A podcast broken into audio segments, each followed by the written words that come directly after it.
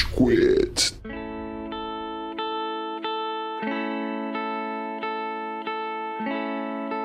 Fala galerinha do mal! Tá começando mais um episódio do Rage Quit, esse podcast mais violento, mais sanguinolento do universo nerd brasileiro. Meu nome é Estevam e hoje eu tenho aqui o Góis. Fala, seus palhaços príncipe do crime! Temos também o Gustavo. Caralho, Góis, a gente precisa de fazer um tutorial, mano. que é, É que, a não, é que minha abertura vai virar sempre criticar a sua abertura. Eu achei um ponto. Tá bom, então. Se um dia ele faltar, você tá fudido. Não tem abertura. Esse é o Amaral que vos fala. Senhoras e senhores do júri Saravá! Criativa, mano, muito criativa. Foi, foi, foi- eu acabei de bolar, mano. E temos também o Cello. Time to float? É, palhaço errado. Ah, boa, boa, boa, boa, É o vilão palhaço do melhor filme que já existiu no cinema, que é o filme que a gente vai falar hoje. Sky High, a super escola de heróis. Pior que... Nem tem o vilão. Tem o palhaço, tem aquele bobo da corte lá, mas tem- é, próximo, tá é ligado? o palhaço lato senso. É, né? exatamente. Bom, a gente já falou alguns palhaços do crime e não do crime. É o palhaço que tá dentro de cada um, é isso que importa. É com essa mensagem inspiradora dos nossos patrocinadores que nós começamos o episódio de hoje. Hoje vamos falar de um filme que tá bombando nos cinemas, que é o Coringa. No, no primeiro final de semana, ele fez 93,8 milhões de dólares nos Estados Unidos. E 29,5 no Brasil. De Yes! reais, não de dólares. Cara, eles fizeram 140,5 milhões ao redor do mundo sem a China, que é um puta mercado grande pro, pra indústria do cinema. China. Isso é muito. É, é inacreditável. Tirando a premiação, foi o primeiro filme que ganhou um leão de ouro, sendo de super-herói. E, cara, todo mundo aqui viu o filme, a gente tá bem animado pra falar do filme hoje, tá todo mundo meio tenso, inclusive. Eu queria que vocês pudessem ver os rostos de cada um dos integrantes. Ouvinte, essa é a primeira vez que a gente não discute nada no grupo do WhatsApp. Nada, nada, nada. A gente tá guardando tudo pra vocês, então talvez não saia tão bem. Maluco negro vai ter umas treta aqui hoje que você não tá ligado. Vai ser da hora, vai ser. Hoje, hoje vai fazer valer o nome Rei de Kit, velho. E até porque temos cinco pela primeira vez. É verdade. Não, teve o episódio de Toy Story. Mas desde Não, mas que... você não valia ainda. Você não valia. Você me chamou de Valia. família, Gustavo! Olha como ele lembra, tá ligado? Ama. Eu ouvi esse episódio muitas vezes, tá? Foi o ponto alto da minha vida. Alô, mãe, vem me buscar. É que naquela época você era o Gustavo Góes. Agora você é o Góes. Ah, é. Entendeu? Você não era ainda o. Vocês mutilaram meu sobrenome. Mas, pessoal, antes da gente se adentrar na pauta, Amaral, onde o Rage Quit está nas redes sociais? É, vamos lá! Fa... Bom, não, isso...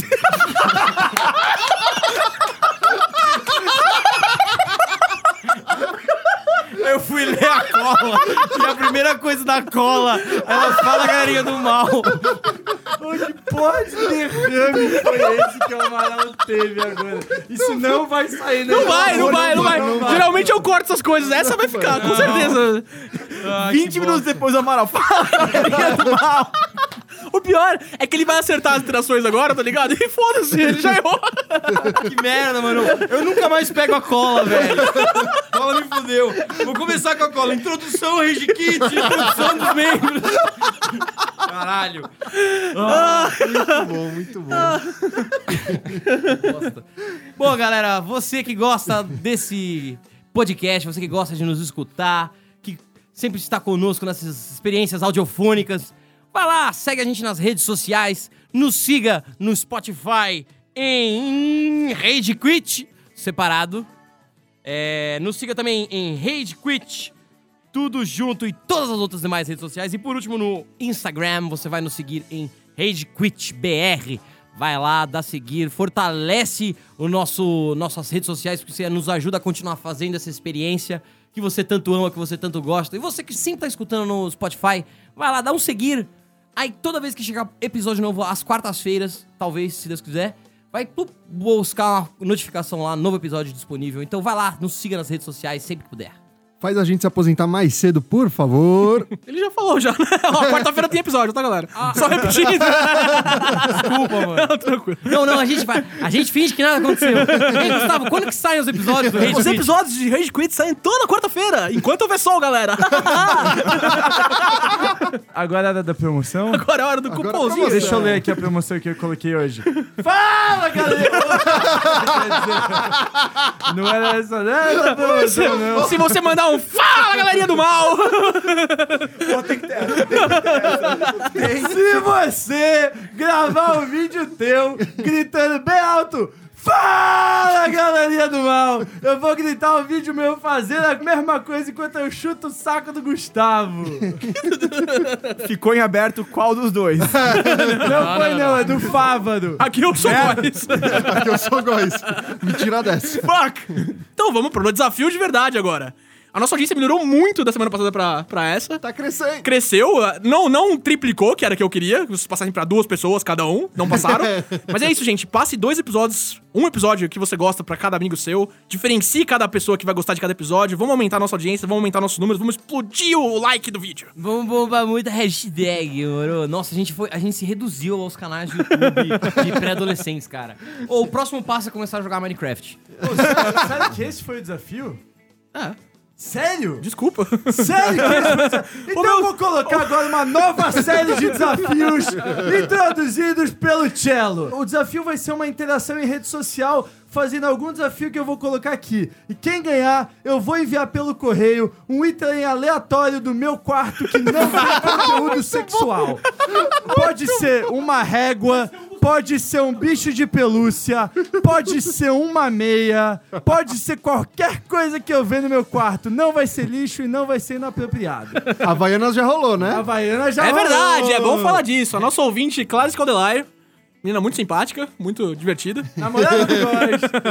Ela ganhou, você acompanha, acompanha nas redes sociais, ela ganhou a Havaiana do Cello. Ela foi a primeira a cumprir o desafio do Cello, o único desafio que dava pra cumprir, imagina. Sem um processinho no meio. O desafio de hoje é: quem mandar o vídeo nas redes sociais arrotando, plantando bananeira, vai ganhar um item aleatório do meu quarto. Até o final dessa brincadeira não tem nenhuma propriedade mais no quarto do Cello. Esse é o objetivo. E Gustavo, solta pra gente as interações essa semana nas redes sociais. Pera aí, Estevam, porque a gente tem uma vinheta agora. É verdade. Vamos pra nossa mais nova vinheta, galera! Ouçam todos, por tudo que mais amam, precisamos que mandem sua energia!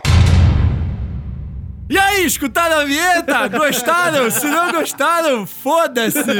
Bom, então, as interações que a gente teve, a gente tem uma solicitação de episódio nosso querido, constante, sempre aqui, regularmente, Léo Nunoff, Léo Orloff, Léo Scott. Vinheta do Léo A gente tinha que fazer uma vinheta pro Léo Nunoff. Não. Não. Ele pediu um episódio sobre o filme Batman vs Superman, que vai ser o episódio que o Góis e o Estevam vão ovular. É o episódio que o Amaral sai do Rage Quit. É, ele dá o Rage Quit. Tá marcado pra algum momento aí. Amaral sangra. Amaral, qual é o nome da sua mãe? É Marta? Por um momento eu achei que você tava- my donuts! Sai, Cello! Eu só fiz isso pra ele falar. Só. Sai dessa brisa, irmão! Bom, a nossa outra interação foi o nosso querido Fuji Matheus, Matheus Fuji, Fugir, Matheus. que ele deu um feedback muito da hora pra gente, que ele falou que o episódio de Watchmen foi fantástico, é a HQ favorita dele e que a gente é o podcast favorito dele, que não tinha como ser melhor. Caraca, a gente Muito bom. agradece pela confiança e o carinho, pô. Tem que ouvir mais podcast. Precisa de mais referencial aí. Vai, Fuji Matheus. Mas muito obrigado, Fugir, Matheus. Não, você tá certo, mano. Não, ele a tem que gente ficar é foda, ouvindo né? em loop em todos os nossos episódios todo dia. Exatamente. Não precisa ouvir mais nada, não. Se você não faz isso todo dia, você não é nosso fã de verdade.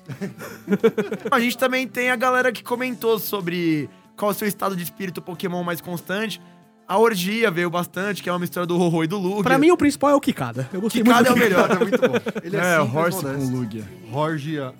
Ah, também daria o Rorô. Não, é o Ho mesmo. O Rorô é Rotária. Ah, é, É verdade. Horse é verdade, Altaria. É verdade, é verdade. Horse no Caltária, não, Rorô Caltária, É verdade, Rotária. é verdade. Mas A gente ouvintes, teve uma Rotária, a gente teve um, um Kikada. Kikada e a gente teve um Orgia. E tem mais ainda. Eu não lembro. Não, Tem, tem, mais. 500, a gente Tem o botou Chupskull. 5 só. Mas, ouvinte, o que, que você tá achando das nossas postagens? Tem alguma recomendação, talvez alguma página ou um meme que a gente precise postar nos perfis? Manda pra gente. Vamos conversar, vamos ver se faz sentido. Não vai fazer, porque eu mando naquela porra. Meu filho. E é por isso que não faz sentido.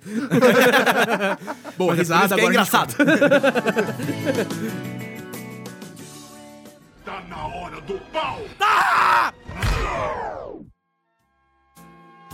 Em um mundo onde palhaços faziam malabarismo, Um palhaço vai desafiar o sistema. Ele vai fazer com quatro bolinhas. Gravizão do Hans Zimmer. Dirigido por Michael Bay e as quatro bolinhas. Ah, um disclaimer. Um disclaimer. Spoiler, spoiler gigante. Galera, spoiler. a gente vai conversar sobre o Coringa, o Joker, o, O palhaço. o que fez o pau do Batman cair. Se você não assistiu é, o filme que acabou de sair, hum, pausa, pausa, para aí, tudo parado. Escute esse podcast depois que você assistir, porque vai ter full spoilers. A gente vai falar de tudo e mais um pouco. Tudo que a gente conseguir falar sobre o filme no curto período de tempo que a gente tem com vocês será dito. Então, pausa aí. Depois de escutar, você assiste. Cara, a gente vai falar do Arthur Fleck, que não é ninguém menos que o Coringa, e é no enredo durante a década de 80 na cidade de Gotham. A gente vai acompanhar um pouco da trajetória do Arthur Fleck até ele se tornar o Coringa e como cada personagem que foi apresentado contribui para essa alegoria mental, para esse desfecho que a gente vai comentar no decorrer do episódio, que é muito interessante, é muito rico e é muito doentio. É, vamos falar do filme, o que cada um gostou, se não gostou, se achou bom, se não achou bom. E aí, estimula o comportamento em céu, seja lá o que isso significa.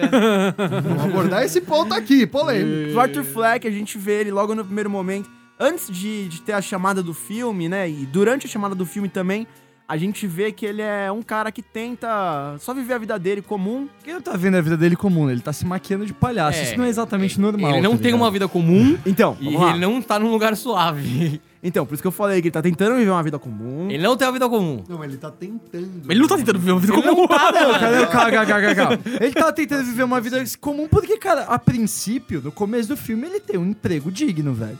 Ele é um palhaço contratado.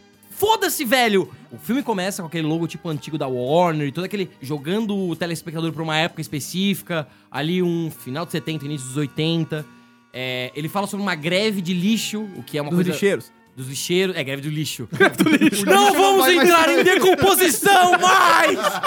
Enfim, tem a greve de lixo. E aí, por que, que eu não acho que ele está tentando viver uma vida comum? Porque a partir do momento que a câmera foca nele, ele tá se maquiando, você não sabe onde ele tá, mas você vê um personagem. Cara, e você vê. Tipo, você já começa a olhar as linhas expressivas do corpo dele. Você vê como ele tá arqueado, extrem- extremamente magro. E aí, olha pra cara dele e ele tá fazendo um sorriso com a mão. Essa é a primeira cena do filme. Olhando pro espelho e tentando fazer um sorriso. é, Não dá pra ver o que eu tô fazendo aqui no podcast, né? Mas é, eu vou, vou falar, o Amaral agora está com o pé dentro da boca dele, enquanto ele fala. O outro pé dele está no teto. e ele agora está fazendo um sorriso com o pé. A partir do momento que você tem contato com o personagem, o diretor já tá falando pra você, mano, esse cara é um, esse cara é um freak. Ele tirou o pé da boca pra falar agora. Vai se fuder, Tchelo. E- Esse não é um cara. Cara, esse cara não é um cara normal. Esse cara é um cara bizarro. E mais do que o sorriso forçado, é a, maquiagem, lágrima. a lagriminha discorrendo, bem Pierrot mesmo, né? Porra. Ele já dá o primeiro indício no filme de que, tipo, de que ele não tá bem, tá ligado? De que ele não tá mentalmente bem. Na E depois de primeiros 10 quebra, ele segundos. toma uma placada na cara e toma uma bica de criança. E aí que fica uma bosta. Eu vou respeitavelmente não concordar com o Amaral, porque eu acho que ele tenta viver uma vida normal. O problema é que ele não coincide com esse estilo de vida. Por isso que ele tá sempre arqueado, ele tá sempre forçando o sorriso. Essa é a representação dele tentando viver em sociedade como uma pessoa que ele não é. Tanto que tem uma cena, aquela escadaria, né, que inclusive virou cartaz do filme de divulgação.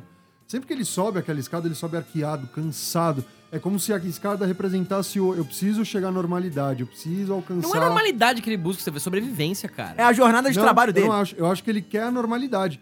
Tanto que quando ele vira o Coringa e desce as escadas, ele desce completamente diferente. Ele quer desce ser notado. alegre, dançando. O ponto Ele não quer é normalidade, notado. é ser notado. Mas o- é ser enxergado. O normal pra ele é isso, então. O normal é ser enxergado. Não, isso é não que significa ele quer. normal. Hum, é, eu tô full Amaral nessa É, também. tipo, Desculpa. mano, isso mais Ser normal, também. ser, ser É que- normal é conversar com pessoas, é alguém te enxergar, é ele você ter quer ser enxer- reciprocidade, Ele quer ter a empatia. existência dele Isso é reconhecida. normal. Sim, é- exato, eu concordo, mas ele quer ter a existência dele reconhecida. É que assim, eu vou fazer um pouco os dois lados agora. Ele tem sim um lado de querer a normalidade dele, tanto que isso tem os devaneios dele, o como ele, ele imagina ter tido um date, uma vida com a vizinha quando ele não teve. Não, mas no date ele tá matando o policial. Ele tá olhando a, a foto do, do palhaço assassino no negócio e imitando a cara dele. Isso não é normalidade também. Antes disso, pô, ele tem toda aquela cena de cara, ele tá lá, ele fez um show, todo mundo aplaudiu, a garota saiu com ele e tudo mais. Isso, teoricamente, isso é, é um, Oh, uma mas- picture de uma vida normal. tá Mas veja, ligado? não é uma questão de ser normalidade. De novo, eu vou voltar pro ponto que É, foi. sim, Por que, ele que, ele, por que, que ele passou por esse momento? E isso é uma coisa muito importante do filme que a gente já vai entrando agora. Cara, e bem curioso, as duas cenas de start de violência do filme começam do é, metrô. Que tem um, um significado muito forte. É tipo, passado pelo inconsciente. O transporte público corrompe o homem. Tá correto. depois que ele mata os bullies da Wayne Enterprises, depois que ele tem aquela sensação e ele se sente pela primeira vez notado, existente, ele, tem- ele sente que, olha só, eu fui notado e eu, e eu, por meio dessa violência, ele se sente bem, pela, tanto é que ele tem aí a primeira loucura dele de entrar no apartamento da vizinha e, e catar ela, cara. Depois que ele comete o primeiro assassinato dele lá com os três bullies, é, ele sai correndo, você acha que ele tá, tipo, caralho, arrependido, lá, alguma coisa. Mas ele chega no banheiro e ele faz uma coreografia, uma dança como de performance, como se ele tivesse acabado de encerrar o primeiro ato dele ali, Sim. tipo, primeira apresentação, primeiro, né? E aí você vê que ele tá em paz naquele momento, ele tá, tipo, terminei meu primeiro plau, né? Tana. Só que, ó, uma confissão, eu não tinha me, eu não tinha me ligado que era da coi- coisa da cabeça dele, o date. Não, você não sabe que, por exemplo, isso fica ambíguo. E esse filme tem várias ambiguidades. Que é incrível. Que, que é um Não, bom essa filme. Do date fica zero. Não, Não, essa, não, não. essa do date é bem Não, calma. explícita. Do, do, Porra, eu não me date. liguei, eu achei que ele tinha dado a date, date real. No Não, final então ele sai com a apare- mina e ela... Ele vê todas as cenas sem a garota. Tipo, ele sozinho no hospital com a mãe, ele sozinho Ah, na banca Então, do jornal. ele isso vai- eu não gostei. Eu não, eu não gostei que eles explicaram esse ponto. Eu acho que só é dela ficar assustada quando vê ele na sala. É, isso já tava dava ok, pra ter tá ligado? sacado. É. Eu tenho um ponto sobre isso, porque a primeira ambiguidade do filme, que é essa do date ou não, eu não acho ambíguo, mas a primeira ambiguidade do filme, se ela fosse desse jeito só, ela não daria o build pra segunda ambiguidade do filme, que é a ambiguidade foda do final. Que a gente vai chegar no, no- daqui a pouco. Mas é, a primeira constrói a segunda e torna ela tão foda. Por isso que eu acho que ela tem que existir, ela tem que ser explicada. E tem uma primeira antes disso, que é quando ele se imagina no show. É. Essa é a primeira Sim, vez verdade, que ele é verdade, se tem essa imagina também. lá falando na plateia e tal, e depois você vê que não- isso já é um prelúdio pra você entender que, cara, esse filme vai te pegar, tá É, ligado? mas é que essa é bem claro, porque termina a cena e ele volta pro quarto, né? Sim, As outras sim. duas são long play, assim, maior, né? Tipo, Mas e só também, e voltando também um pouco mais, aqui isso é uma coisa que foi muito foda, que eu- quando eu fui ver com os amigos a gente comentou. Esse é um filme que te pega, cara, no primeiro minuto. sim, cara. Porque Nossa, é pesadíssimo. A construção da primeira cena, ele tá lá se maquiando, a maquiagem borra porque ele chora. Daí tá tocando uma musiquinha, tá tocando That's Life. Acho que a música que começa é That's Life que o cara tá tocando no piano na loja de música, não é? Eu não lembro. Lembro. That's Life toca em vários momentos, porque é, o, É, é o a- tema do show, né? Mas a primeira música que toca também, o cara tá tocando no piano na frente da loja de música That's Life, ele tá girando cartaz lá, mostrando, ó, a loja de música, sei lá o quê, eu venha comprar disso. instrumentos. Aqui as crianças roubam o negócio dele, ele sai correndo atrás das crianças, daí uma das crianças pega o cartaz, estoura o cartaz na cara dele e eles começam a bicar as crianças. Você fala, tipo, caralho, É. mano, que vida miserável. Mas isso é uma velho. crítica que eu tenho ao filme, inclusive. Porque assim, o filme quer construir esse personagem que é tão cagado, que é tão excluído, marginalizado, destroçado pelo horror da sociedade, que ele efetivamente vira um sociopata maluco. É cartunesco o quão fudido a vida dele é. É, isso Chega é a ser real. tipo, ó vida, ó céus, ó azar. O cara é um fudido, ele tem um, um defeito que eu acho maravilhoso, o fato dele dar risadas descontroladamente, acho isso genial. Mas assim, ele tem um, um- um defeito bizarro, ele tem uma mãe doente que depende dele, ele apanha das crianças, o chefe dele é um bosta, ele é, de- tipo, aquele ponto de, ah, você só precisa de um dia ruim pra ficar louco. Ele não tem um dia ruim, ele tem uma... Ele tem todos. Todos os dias eles são horríveis de um jeito, assim, eu acho que exagerado pra provar o ponto do filme. Ah, tanto que ele vira pra mãe dele, antes de enfiar o travesseiro na cara dela, e ele fala, ah, Vocês me chamam de feliz, mas eu não fui feliz um minuto da minha vida, né? E até quando ele tá com a Então- psicóloga, cara, a psicóloga lá do serviço social. É, a psicóloga que não se importa com não se ele. importa, ele vira e fala, tipo, você nunca me escutou, né? Daí ela meio que dá uma parada e fala, porque você faz toda semana as mesmas perguntas. Você pergunta se eu tô tendo pensamentos ruins e ele fala, eu tô Tudo que eu tenho tendo são pensamentos pensamentos ruins. Nossa, mas, mas Isso ó, é muito eu vou foda, falar, velho. eu não acho nem um pouco cartunesco, porque a fotografia do filme já entrega de um jeito muito sério. Eu acho zero um filme cartunesco. Não, eu não acho falei que é um filme cartunesco, eu falei que é o fato de tudo Você de ruim cartunesco, acontecer. tá Não, ele, gravado falou, ele não aqui. falou. Não, ele falei. falou que. Falou. gravado. Ele falou que a representação da vida A do Coringa é cartunesca. da vi- a- Sim. a, representação da vida é cartunesca, não o filme. O filme é bem Não, real. mas beleza. A gente claramente precisa discutir no WhatsApp antes de gravar. Eu não acho a representação da vida dele cartunesca, porque ele te apresenta um monte de problema que cada um pode se relacionar de uma forma diferente. Tem gente que cuida dos pais, tem gente que tem um emprego de merda, tem gente que tem algum tipo de disfunção social. Então, mas é cartunesca no sentido de que. É não o mesmo que- cara. É o mesmo cara. É, é uma pessoa que se fode todos os dias, Em todos de todos os tipo, sentidos, né? O que acontece com o Coringa, cara, é, é impossível acontecer isso na vida de alguém, velho. Então, Não, eu, não eu vou dar só um contraponto sobre isso, porque ao mesmo tempo. Eu concordo um pouquinho que é um pouco cartunesco, ele realmente tá fudindo em todos os aspectos da vida dele. Mas ao mesmo tempo ele é um palhaço. Ele tem que fazer as pessoas sorrirem. Ele é a piada do Pagliatti. É a desconstrução, ele é chamado de feliz pela mãe dele, como o Gu acabou de falar. É a desconstrução de tudo que é uma vida de alegria, sorrisos, risadas, essas coisas, jogando o cara pra baixo o tempo todo. É você vai percebendo, porque não é no primeiro minuto que ele apresenta todos os aspectos fudidos da, da vida dele. Não é no primeiro minuto que você sabe que ele tem uma doença mental. Não é no primeiro minuto que você sabe que a mãe dele tem doenças mentais. Não é no primeiro minuto que você sabe que ele é pobre, que ele morre num Cara, bairro de merda. discutível. Tá, tá. Uma coisa ou outra você pode pegar, assim, pelo contexto, pegar por trailer, não sei o quê. Mas é, as coisas vão sendo apresentadas pra ele, tá É, ligado? É, exatamente. É tipo. A cada minuto que você vai passando com o Arthur Fleck, você vai percebendo que ele é mais e mais e mais fudido, até o ponto que você percebe, porra, isso é cartunesco. Até esse ponto. Mas ah, nesse, chegando, você pode se relacionar com ele em vários aspectos. Sim, óbvio, mas tem um momento que você chega que você fala, tipo, mano. E é nesse ponto não que dá acontece a mais, virada. velho. Tipo, Exatamente. Não, tem, não existe como um cara ser fudido desse jeito, tá ligado? O filme tem que seguir uma curva dramática. Então ele começa e as coisas vão ruim, termina, nananana, ele é demitido. Aí o filme não pode mais descer. Não pode ficar pior. Então, pra ter uma curva dramática, o que, que eles fazem? Melhoram a vida dele. Ele tem o date fantasma com a mina. Ele começa a se sentir bem. ele- depois de matar os caras, inclusive. Faz sentido no, com o filme. Mas aí ele vai. Ele vai pro show de comédia e a expectativa. Tipo, no início tá horrível aquela cena. Nossa, cara, você tá envergonhado por ele. E posso fazer só um adendo? Por favor. Que você fique envergonhado por ele, porque a condição que o Amaral falou, só explicando melhor, ele, ele tem uma doença que ele. um- Uma doença, um distúrbio Todo mundo viu o mental. filme, Cello! Sim, mas todo mundo viu, mas tem gente que, que não pode não ter lido o cartãozinho. Então, só para deixar isso claro, pra quem não leu o cartão que ele dá pra moça no Nossa, a ônibus, no ônibus é que é a triste. única Nossa, vez muito que ele foda. explica o que, que é, ele dá risada em momentos que. É, tipo, a reação dele a momentos que não são engraçadas é rir. Então, quando ele tá nervoso, ele dá risada, quando ele apanha, ele dá risada, quando ele tá triste, ele dá risada. Só que quando é engraçado, ele não dá risada, que é no, no stand-up. Todo mundo ri, ele não ri. Então, eu quero falar uma coisa normal, ele ri. Eu acho isso muito É, foda. trazendo o que tá vendo no cartão, é, as minhas emoções não refletem o que eu estou sentindo. E que, geni- que ideia genial. Olha como o, o roteirista foi genial. É porque o Coringa é construído pela risada. Todo- É, toda pessoa que sim. já interpretou o Coringa fala isso. Que a primeira coisa que você constrói dele é a risada. E quando o Heath Ledger, quando o Jared Leto, quando o Jack Nicholson, quando o César Romero fizeram, eles primeiro pensaram na piada. Todos eles falam isso, várias entrevistas. Quando eles fizeram isso, todos eles falam isso em entrevistas, todos eles pensaram na risada e a partir daí construíram um Coringa deles. Quando você não tem essa opção, quando a condição do seu personagem é uma condição mental, cara, é- é- construir um Coringa a partir daí deve ter sido um desafio enorme pro Joaquim Phoenix. E porra, como ele fez isso bem, velho. Sim, sim, tá Puta que pariu, viu? Não, mas olha como genial o ponto de, tipo, o Coringa tem que rir. E aí tem várias razões pelas quais o- os Coringas dão risada. Ah, ele caiu no poço de toxinas e ele ficou louco. Ah, ele dá risada porque ele é um sociopata mesmo. Ah, ele dá risada porque, sei lá, ele quer fazer o pinto do Batman cair. Esse Ele Coringa... quer comer a tia do Batman. Esse Coringa dá risada porque ele tem um problema mental, cara. E olha, e ele toda hora ele tá rindo.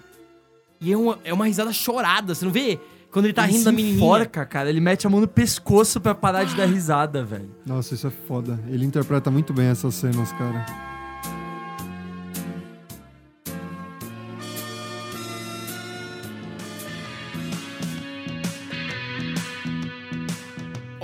Dificuldade. Eu tenho que dirigir um filme, eu tenho que escrever um filme que é todo calcado num vilão. E é um filme que não, em nenhum momento, muito diferente, por exemplo, do, Arcan, do Cavaleiro das Trevas, ele, o foco do filme, a lente do filme não sai em nenhum momento do Coringa. Você tá todo momento vendo o Coringa, você não tem nenhum outro núcleo de personagem, não tem nenhum outro. E qual que é a dificuldade desse tipo de filme? Você se cansar. É, você vê a perspectiva dele o tempo todo. É, e não, você enjoar do cara. Você acha, porra, porque é um saco ficar vendo. Imagina se você tá vendo um filme do Batman e aí duas horas de Christian Bale falando. Morta! Não, não é esse que fala. Não é esse Batman. kill me? Why you wanna kill me? Swear to me! É, exatamente. Rachel! Where is she? Tipo, a face... me my Donald back! A interpretação que cada um tem do Batman do Bale aqui é, muito boa. incrível. é muito fácil você se cansar do cara, né?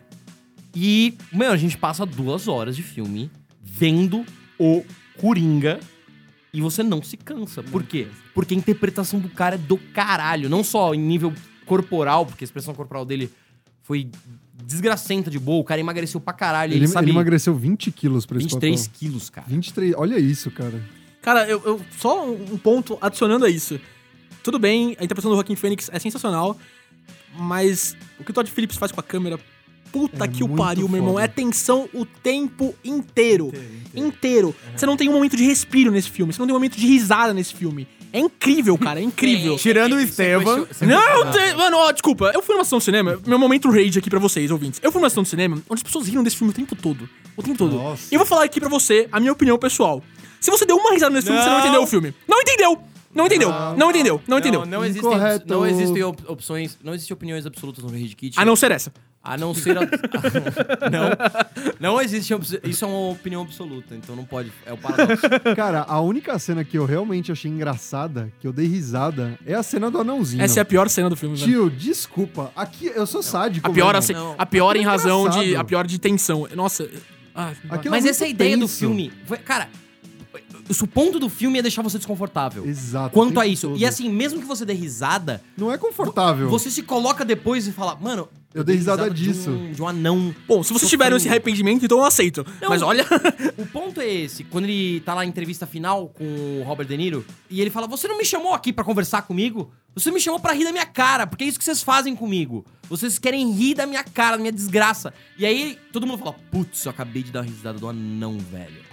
É- é- é- faz É, parte do filme aí, essa Faz parte do filme. Mano, e é foda que, cara, depois que rola toda a cena do final que a gente vai entrar, e depois que, cara, o cara tá cidade em caos e... Mano, eu, eu me peguei sorrindo no final do filme. Tipo, eu estava assistindo as últimas cenas com um puta sorriso no rosto. cara. E daí eu saí do cinema e eu tava tipo, mano, por que que eu tô com essa expressão, velho? Tipo, é que é tanto sentimento conflitante que, mano, eu não sabia, eu não sabia se eu ria, eu não sabia se eu chorava, eu não sabia se eu fazia uma cara de sério, tipo, eu eu não sabia, velho. Eu não Ele é- sabia. ele é muito Eu não sabia. porque ele coloca o Coringa como um possível herói ou representação da sociedade. Nossa, eu discordo totalmente, cara. Eu discordo totalmente, também desse acho que é um totalmente. herói. mas- Não, não, não. Totalmente. Eu, não, não, gente, no filme, no filme, nos protestos, ele é representado como herói. Não, eu mas discordo ele- totalmente. ele é repre- Calma. Mas ele é representado como herói por- de uma maneira muito distorcida. Porque Sim, total. claramente os fatos foram distorcidos e a população daquela cidade imaginária colocou ele como um herói que é completamente fora da situação. Então, mas eu acho que isso, cara.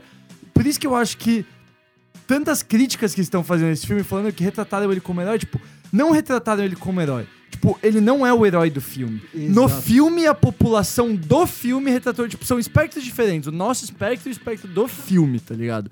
São dois universos. Tipo, naquele universo, ele era um herói naquele contexto e tudo mais. Pra gente, não, velho. Eles nunca quiseram passar o Coringa como um herói pra gente, tá ligado?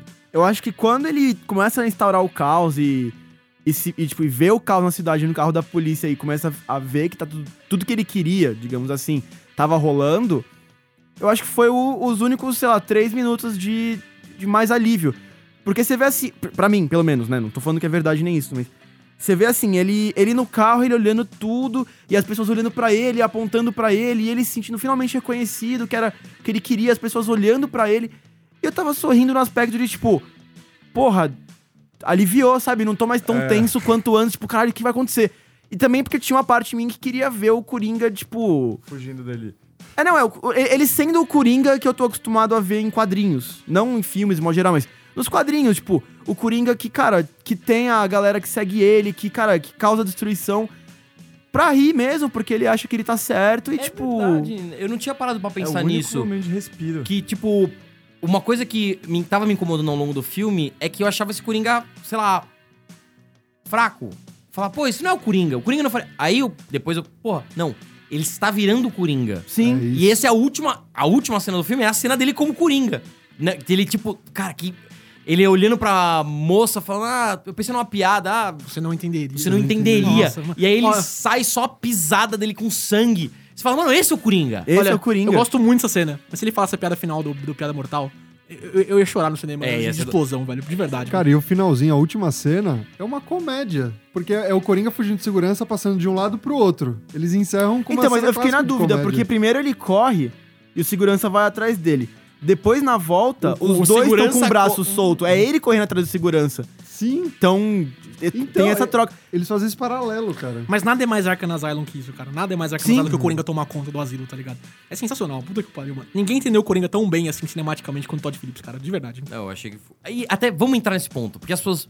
Antes de gravar essa porra desse episódio, tava todo mundo me enchendo o saco, me perguntando isso. E é- eu sei que é uma, é uma discussão infinita, e a gente não vai rasgar tanto tempo nisso, mas vamos aí. O que, vocês acharam? Melhor que a Half Ledger? Pior que a Half Ledger? Não dá pra falar isso A gente agora, tem que se velho. manifestar. Melhor. Cara, Foda-se, isso vai ficar datado. Melhor, melhor. Eu achei, eu achei ele. me- Cara, eu achei assim. Desculpa, Heath Ledger, no seu sono eterno. Do caralho. Tem que honrar o espírito do cara, velho, porque ele mandou muito bem. Ele mandou muito bem mesmo, mas, cara, o Joaquim Phoenix foi melhor. Quando eu vi o Coringa do Red Ledger, eu fiquei, tipo, feliz de ver aquele Coringa, porque meu lado quadrinhos falou, caralho, ele pegou bem a, a essência. Desculpa, mas de todos os Coringas que já foram no cinema, eu acho o Heath Ledger o menos quadrinho de todos. Por que que eu senti isso? Porque que nem, que nem é nos quadrinhos, é, a gente sabe que, assim, não foi um Coringa que Ah. já, já existiram, entende? que já existiu, são três Coringas que já existiram na, na, na vida Ah, do... Nessa entrada do Watchmen aí, tudo bem, eu entendo o que você tá falando. É. Eu- Nessa parte eu gosto muito do Heath Ledger. E aí, por exemplo, e aí a gente tem o, o primeiro Coringa do Jack Nicholson, que era um criminoso, gangster, gangster. e depois a gente tem o do Red Ledger, que já é, tipo, Um um anarquista. um anarquista. E por um Coringa, eu achei que, cara, casou bem com, com a ideia de um Coringa. Então, com o que eu interpretava de Coringa nos quadrinhos, me casou bem. E aí a gente tem o Jared Leto, que, cara, pra mim foi, tipo assim, o downfall, assim, quando, cara, pra mim ficou uma bosta. Não foi só pra você, não. Não, eu sei. que Eu pro gosto. mundo, tá menos pro Góis. Eu gosto. Mas Ah, ver o Joaquim Phoenix depois, pra mim não foi nem tipo, ah, foi melhor ou foi pior. Pra mim foi olhar e, e pensar, trouxeram o Coringa de volta. Porque pra mim foi isso, pra mim trouxeram o Coringa numa história de origem agora do Coringa, mas trouxeram ele de volta. E quando eu vejo ele de costas, com o cabelão verde comprido, aquele terno, eu cheguei a olhar e falar, porra, ele tá até fazendo lembrar pra mim o Red Ledger. Com o cabelão, o terno aqui, com o braço aberto, sorrindo pra todo mundo aqui. Não, não ao rosto dele, mas ele de costas, mas... Eu olhei e falei, trouxeram o Coringa de volta, e trouxeram bem. Um Coringa elogiado, um Coringa que dá uma esperança pro cinema. Né? Então, pra mim, tipo, não foi nem melhor nem pior, mas restauraram o personagem.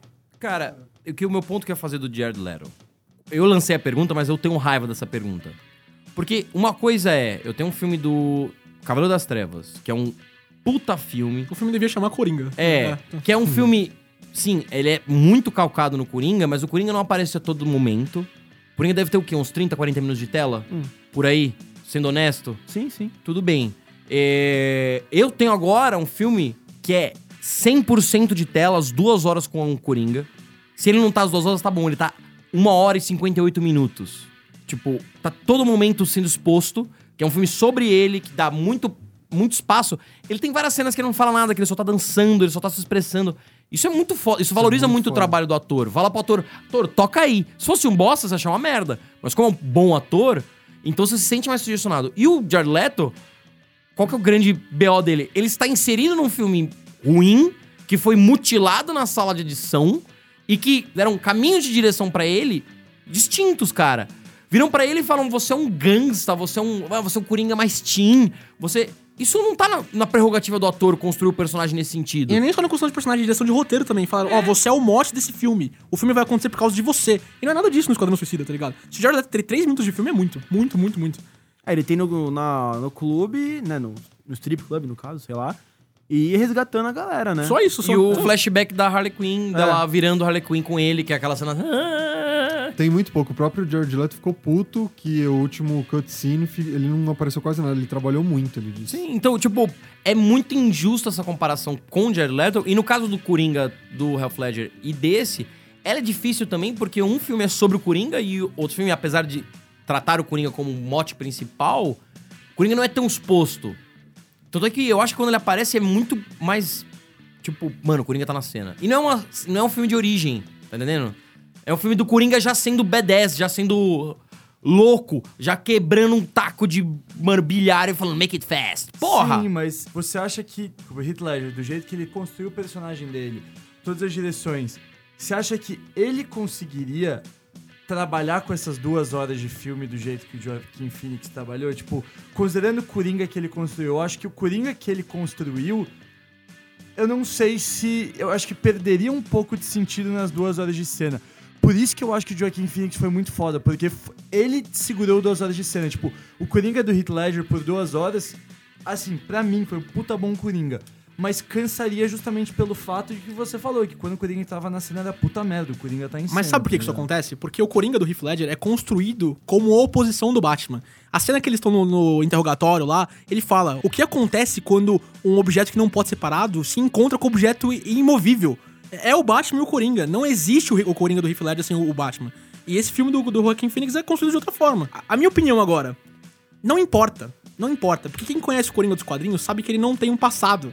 Ele não tem. Ele, fala no Piada Mortal, ele fala em várias outras. se, eu, se eu tiver, é, se eu tiver um passado, eu prefiro que seja múltiplo. Eu lembro de uma vez uma vez uma coisa, lembro de uma vez uma outra, que é o que o Heath Ledger fez no Cavaleiro das Trevas. Ele conta a origem dele. É, ele conta a origem dele, acho que duas vezes, e vai começar a terceira de jeitos diferentes. E esse é o Coringa que foi canonizado no cânone do Batman, que foi canonizado na história dos quadrinhos. Que ele fala, cara, é, a minha vida era tão maluca, e eu sou tão maluco agora, porque eu não tenho passado, tá? Não importa de onde eu vim.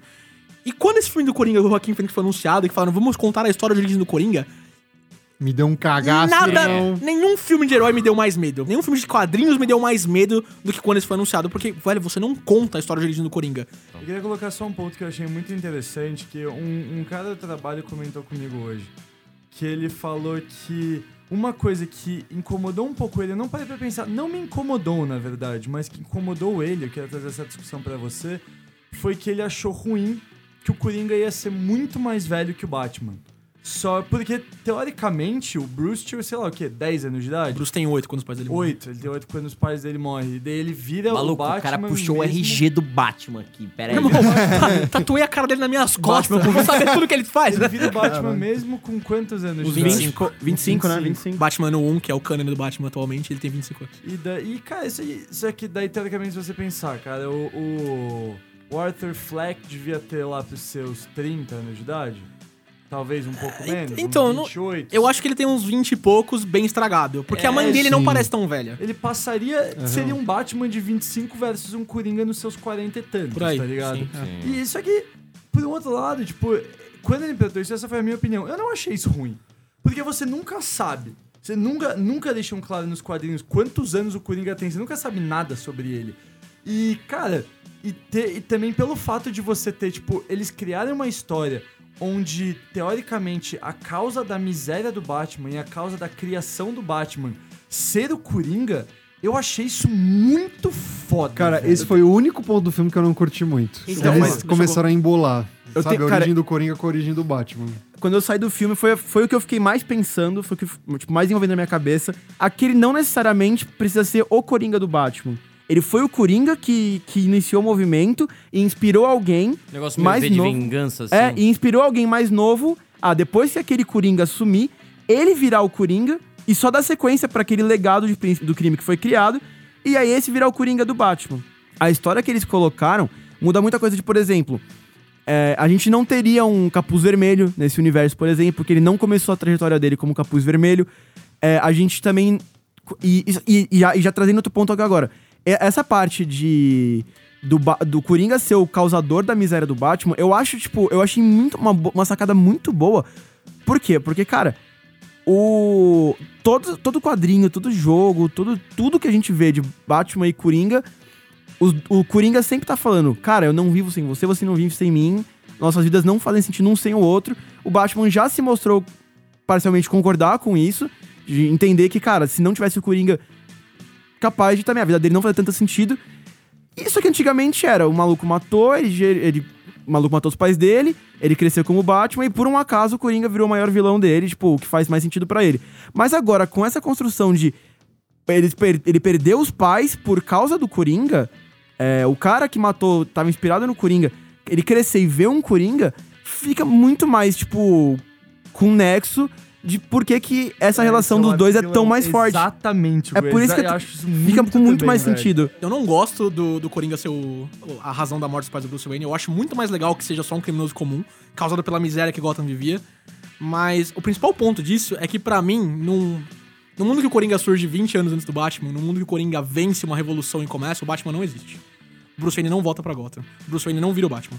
É, porque o Coringa surge por causa do Batman e vira uma força pra re- reckon with it, sabe? Pra, pra, É, é pra o bater contra inverso. ele. Exatamente. É, eu gostaria de ver. Esse filme, cara, se tiver alguma continuação, fudeu, né? O que acontece? Teve aquela porra daquela revolução, Coringa ia ficar preso. Quem? Mas aquela cidade tava já em Cara, decadência é. completa, Mano, né? Gotham não resistiria a 20 anos do Coringa sozinho, sem o Batman pra combater ele. Nunca, nunca, nunca. Gotham explodiu. Essa decisão específica eu não curto tanto, mas eu amo isso que você comentou, Hugo, que é a liberdade que o Todd Phillips tem. Quando eu fui no cinema, eu achei que eu ia ver um Piada Mortal, eu achei que ia ver esse tipo de origem do Coringa. E não, cara, ele visita por vários arcos de quadrinhos diferentes, desde os 952, com a parada da máscara do Coringa na delegacia, os protestantes urrando pelo Coringa, se sentindo representados pelo Coringa, até o próprio Piada Mortal, onde ele é um comediante, onde ele tenta ganhar vida e só se fode. Então, ele criou uma coisa nova.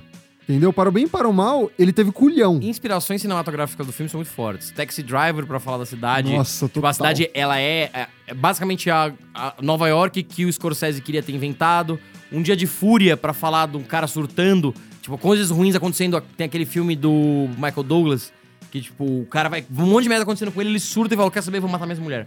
E aí, tipo, ah! É, é muito... Tem muito desse filme. Tem aquele Rei da Comédia, Mecânica. O Rei da Comédia, que é, é o filme que o De Niro faz o personagem contra quem ele tá lutando. Sim. Quem trouxe também outra referência foi minha cônjuge, Dona Júlia. Ela disse que também tem uma referência de psicose. Que a cara que ele faz no final do filme, a cara de quando ele mostra a face psicopata dele, é a mesma face do psicopata do psicose. Tipo, é uma referência muito, muito foda. tá E a óbvia que o filme traça, que é o Tempos Modernos. Sim, é. Primeiro, de evocar o Tempos Modernos e evocar o Chaplin, o Chaplin foi, por muito tempo, ele virou uma figura quase de um palhaço triste. Porque a, a vida dele foi uma vida muito cagada. Uma, um exemplo, a mãe do Chaplin alucinou de fome. Ele teve uma infância tão cagada quanto a do Coringa, de certa forma, vai. E tem a ver com o filme. Mas todo mundo assistiu esse filme no colégio e eles ficam falando: ah, não, é o Fordismo. não." Está no filme isso, só que isso é lateral em razão do que o filme tá falando. O filme está falando tempos modernos é o mundo está girando muito, muito, muito rápido e o ser humano não sabe mais onde se colocar nisso. Tanto é que o filme é uma história de amor. Eles nem chegam a mostrar. Quando eu vi isso no colégio, eu fiquei puto, porque nem mostraram o filme inteiro, nem conta essa porra. Eles ficam só focados na cena da linha de Pequeno produção. Amaral de 15 anos. "É, não mostraram o filme inteiro. O Não, eu tava Amaralzinho. puto, eu tava com ele quando ele tinha 15 anos de idade. Ele tava só tipo, ô, já vamos pro recreio aí. fuder. Mas, e, e o que tem a ver com esse filme, né? Que é, o mundo está ficando cada vez mais louco ou é impressão minha? Tipo, Me- Ah, É. eu adoro essas falas. tipo, muito foda, cara.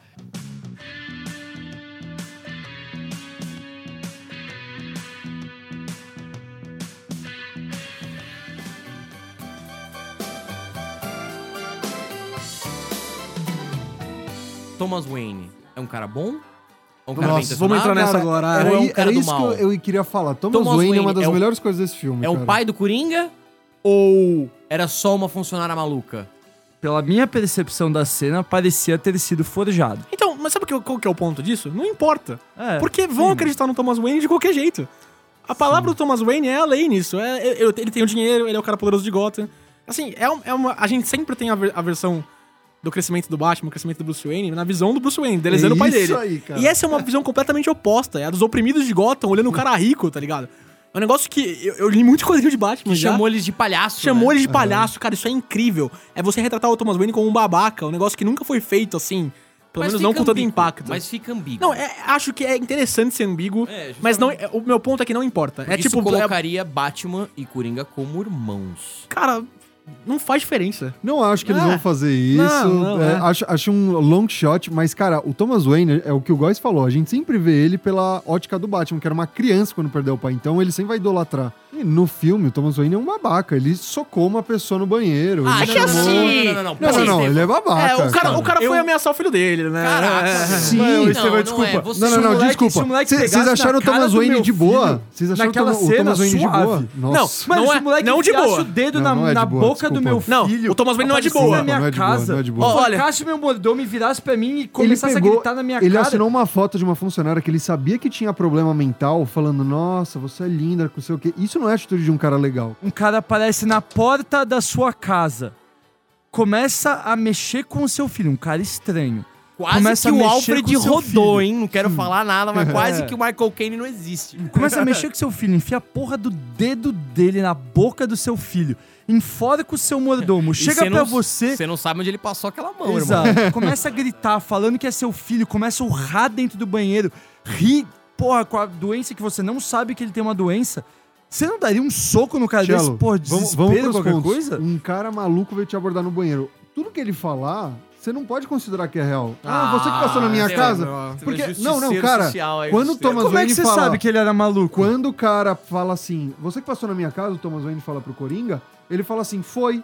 Ele pode nunca ter passado lá, ele é um maluco que você Mas deu como a é que ele e sabe? seguiu. mas como é que ele sabe? Como é que ele saberia que ele é maluco? Porque Cara, ele fala, eu sou filho da minha Steven, mãe. é o instinto de o defesa, é o instinto de defesa de qualquer Não, pessoa. O Thomas Wayne tava zero errado. Pela visão que a gente sempre viu representado, é um cara que inspira a honra, inspira as coisas positivas, Sim. sabe? E nesse filme, o Thomas Wayne não representa Mas isso. aí eu quero. cara. Calma aí, agora eu que vou levantar. Pera aí, vamos, vamos lá. Tá Eu sentado tô- ainda. Pode levantar. Oi? Tá sentado ainda. De pé então, caralho. Gustavo tá no teto agora. Vou gravar de ponta cabeça essa porra agora. Ó, e se o Gustavo arrotar agora, ele ganha a promoção, hein, gente? Eu acho que assim, eu não acho que ele seja um babaca na cena do banheiro. A minha sensação na hora do soco foi o Thomas protegia mesmo o filho dele, né? Tipo, porra, se ele tivesse sido mais presente na vida porque ele não tivesse morrido, ele, porra, teria sido um puta de um paizão. Foi a minha reação quando eu vi ele dando um soco. Eu Falei, mano, tanto que ele, ele socou, ele não socou e falou seu otário, seu pau no cu, sai da minha frente. Ele deu um soco na cara do, do, do Arthur e falou: se você chegar perto do meu filho de novo, eu te mato. Cara, foi totalmente proteção pro filho dele. Então eu não acho que tenha sido Beleza, babaca vamos por causa concordar em disso. discordar. Eu não penso assim, Caralho, já cara. consigo concordar e discordar com dois, mano. Só faltam dois. E aí. É, e- vamos concordar e discordar, embora eu não tenha nenhum fundamento pra minha crença e ela seja baseada única exclusivamente na minha perspectiva enviesada. Mas tudo bem. Próximo ponto! Antes da gente concluir, vamos partir para as polêmicas, porque esse filme estreou faz pouco tempo, mas ele já tá recheado de fatos que são muito curiosos para se dizer o mínimo. Por exemplo, na semana de estreia, vários cinemas dos Estados Unidos tiveram policiais à paisana para ver se não aconteceria nenhum tipo de atentado, porque É porque a sociedade americana é peculiar. Isso faz parte da cultura do país. Já aconteceu isso no cinema de Aurora, que se não me engano fica em Colorado, durante o filme O Cavaleiro das Trevas Ressurge, um cara atirou contra pessoas no cinema e muitas morreram. Então tem uma cultura ainda muito mais forte por conta do personagem Coringa, o universo do Coringa. Tem uma outra polêmica que é a cultura do incel, que a gente comentou no começo do episódio. Incel são pessoas que têm um celibato involuntário, ou seja, são pessoas que não transam com o sexo que tem atração, porque o sexo pelo qual elas têm atração não sente atração recíproca, né? Eles não, não se sentem atraídos. Cara, dá pra resumir as polêmicas desse filme num argumento só. É igual a cultura de. As pessoas fazem isso por causa de videogames. Exato. É igual. É a mesma coisa mesmo. Desculpa. Meu Deus do céu, se você acha que as pessoas ficam mais violentas porque elas assistiram esse filme. Cara, tem toda uma filmografia de Rambo 1, né? de tipo, você não mata o seu colega asiático, mesmo tendo assistindo Rambo. Olha só que legal. Pô, você precisa ir tão longe, cara. Tem oito velozes e furiosos e você nunca bateu com seu carro num banco, tá ligado? Nunca pulou de um iceberg para o outro iceberg. Você nunca tentou roubar a caixa econômica, tá ligado? Eu acho que esse filme ele sofre um pouco mais essa crítica porque, enfim, o diretor do filme deu declarações um pouco complicadas um tempo atrás. O diretor do filme é o cara que dirigia, tipo, Hangover, é, Se Beber Não Case, se dirigia aqueles filmes de comédia de road trips. E ele perguntou pra ele, ah, por que você não mais faz esses filmes? E ele falou, ó, a culpa é da cultura de hoje em dia que, enfim, meus filmes não seriam bem aceitos. E teve muito crítico que ficou mordido com isso e já foi predisposto a bater no filme. Chegou lá e viu um filme que é centrado num vilão, falou: pronto, ele tá estimulando esse tipo de comportamento. Foi lá e escreveu uma puta de uma crítica nesse sentido. Acho que esse é um lado da moeda. O outro lado da moeda é que esse Coringa, mais do que o Coringa anarquista do Heath Ledger, representa um Coringa de justiça social, embora ele não se coloque nesse papel. É verdade. E tanto que ele fala, I'm not a political person. Exatamente. Tipo, em nenhum momento foi sobre a situação É. de Gotham. É sempre sobre ele, velho. É, é sempre É sobre ele. É muito Heath Ledger falando é, Do you think I'm a guy with a plan? Tá ligado? Tipo, é, é a mesma coisa, assim. Embora o Heath Ledger pra mim seja um cara com um plano, o Coringa do Joaquin Phoenix não é. Ele é só um cara assim que tá Ele com problemas. quer É, ser en- exatamente. Ele, ele quer ser enxergado. Agora, se depois dessa revolta ele vai se ver como agente político, como parece que vai, embora o filme não tenha. Espero que não tenha uma continuação, aí é outro ponto. Mas. O ambi a ambi- ambientação de Gotham coloca ele como agente político. E. Como a gente discutiu no começo. é, ele é, ele não é, a gente quer que ele seja, a gente quer que ele não seja, a gente vê ele como herói, os personagens do filme veem ele como herói, Gotham do filme vê como ele como um herói. Então, é- é- é- essa é outra discussão, assim, sabe? Tipo, é o outro lado da moeda desses caras. Tem um lado da moeda que quer criticar a violência, tem um lado da moeda que quer criticar a justiça social. Cara, é sobre invisibilidade social.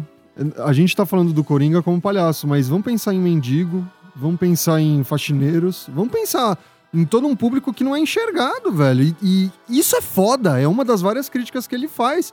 A gente realmente não quer enxergar algumas pessoas, a gente passa despercebido.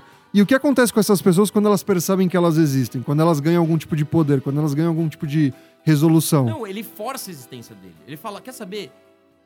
Foda-se, você quer tentar me ignorar, você não vai conseguir me ignorar. Plou, dá um tiro na sua cabeça. Exato. Isso é incrível, porque você vê que eu preciso existir. Eles falam, eu achei que eu tava morto. Eu não tô morto. Por isso, pessoas, eu falo pra vocês. Conselho do cello, cara. Eu sei, eu sei que eu sou um cara muito idiota na maioria das vezes, mas tem uma coisa que eu sempre, que eu faço questão de fazer. Que é sério, vai vir velho. alguma coisa séria? Vai vir uma coisa séria. Vai vir uma é coisa realmente inédito. séria. Todas as, todas as luzes do estúdio estão apontando Vai vir uma coisa realmente séria, porque, velho, nessa questão de visibilidade social, tem uma coisa que eu fico muito puto. É quando você tem um morador de rua e você tem alguma pessoa que vem falar com você e as pessoas ignoram. Isso eu fico puto, velho. Cara, não, não custa você dar bom dia. Desculpa, não tenho. Não custa você falar Olhar no três olho, né? Tipo, palavras. você existe. Olhar pra essa pessoa, não custa você falar três palavras. Não, é- cara, você precisa passar reto. O cara vem, pô, me dá um dinheiro. Desculpa, não tenho. Segue o seu caminho. Responde a porra Eu da pessoa, concordo, velho. Tchelo, mas não é, assim, esse é o ponto do filme que é importante deixar claro. Não é tão preto no branco. Tem pessoas es- escrotas de, dos dois Dos lados. dois lados. Tem pessoas escrotas dos dois lados. Os seres humanos são Sim. escrotos por... Não, eu não vou falar por definição, mas tem pessoas escrotas em todos os lugares, em todos os momentos. Aqui, inclusive. Adivinha Aqui quem é? E a metáfora do filme pra isso é a greve de lixeiros em, em Gotham, cara. Uhum. É, é a sociedade apodrecendo literalmente, tá ligado? É, mano, esse filme tem tantas mensagens, esse filme tem tantas coisas. Vamos dar o nosso último parecer cada um sobre eles. Cara, o último ponto que eu, eu- Minha opinião sobre esse filme, a gente falou de invisibilidade social, mas tem uma outra questão que é exclusão de pessoas com algum problema psicológico, porque uma hora ele fala que não tem nada pior do que as pessoas saberem que você tem algum tipo de deficiência e quererem que você seja normal. Isso é muito foda, porque é real. Você não tá se importando com a pessoa ou como lidar com o problema dela. Você só quer ficar num espaço de conforto em que ela não se manifeste, em que ela não te traga nenhum tipo de problema. E, cara, isso é uma frase tão simples, mas eu achei tão profunda, sabe? Porque é real. A gente, de novo, essa questão do individualismo, de cagar pras outras pessoas e tudo mais que ele vai de encontro. Porra, isso é um filme que eu saí de lá tenso, saí de lá pensando bastante. É, a minha cabeça sempre me leva a pensar também em, em futuros relacionados a tal coisa. Tipo, é, puta, acabou esse filme, será que vai ser relacionado com o do Batman do Robert Pattinson? Será que vai ter alguma coisa a ver e tal? Tomara que não. Não, não, não, não, não. Mas. Imagina esse Robert Pattinson versus Coringa Joaquim Phoenix. Nossa. Mano, o Coringa Joaquim Phoenix com 20 anos de carreira, velho. Nossa, 20 que anos de carreira. Treinando pro menino Batman aparecer com 25 lá. no auge do primor físico. Não, mas eu, é, eu fiquei imaginando, fiquei pensando no. Que caminho se aquele, se aquele universo não era um universo diferente, e aí. Porra, que caminhos que poderiam tomar um, uma, uma Gotham sem Batman, é, se alguém, uma outra pessoa surgiria tal.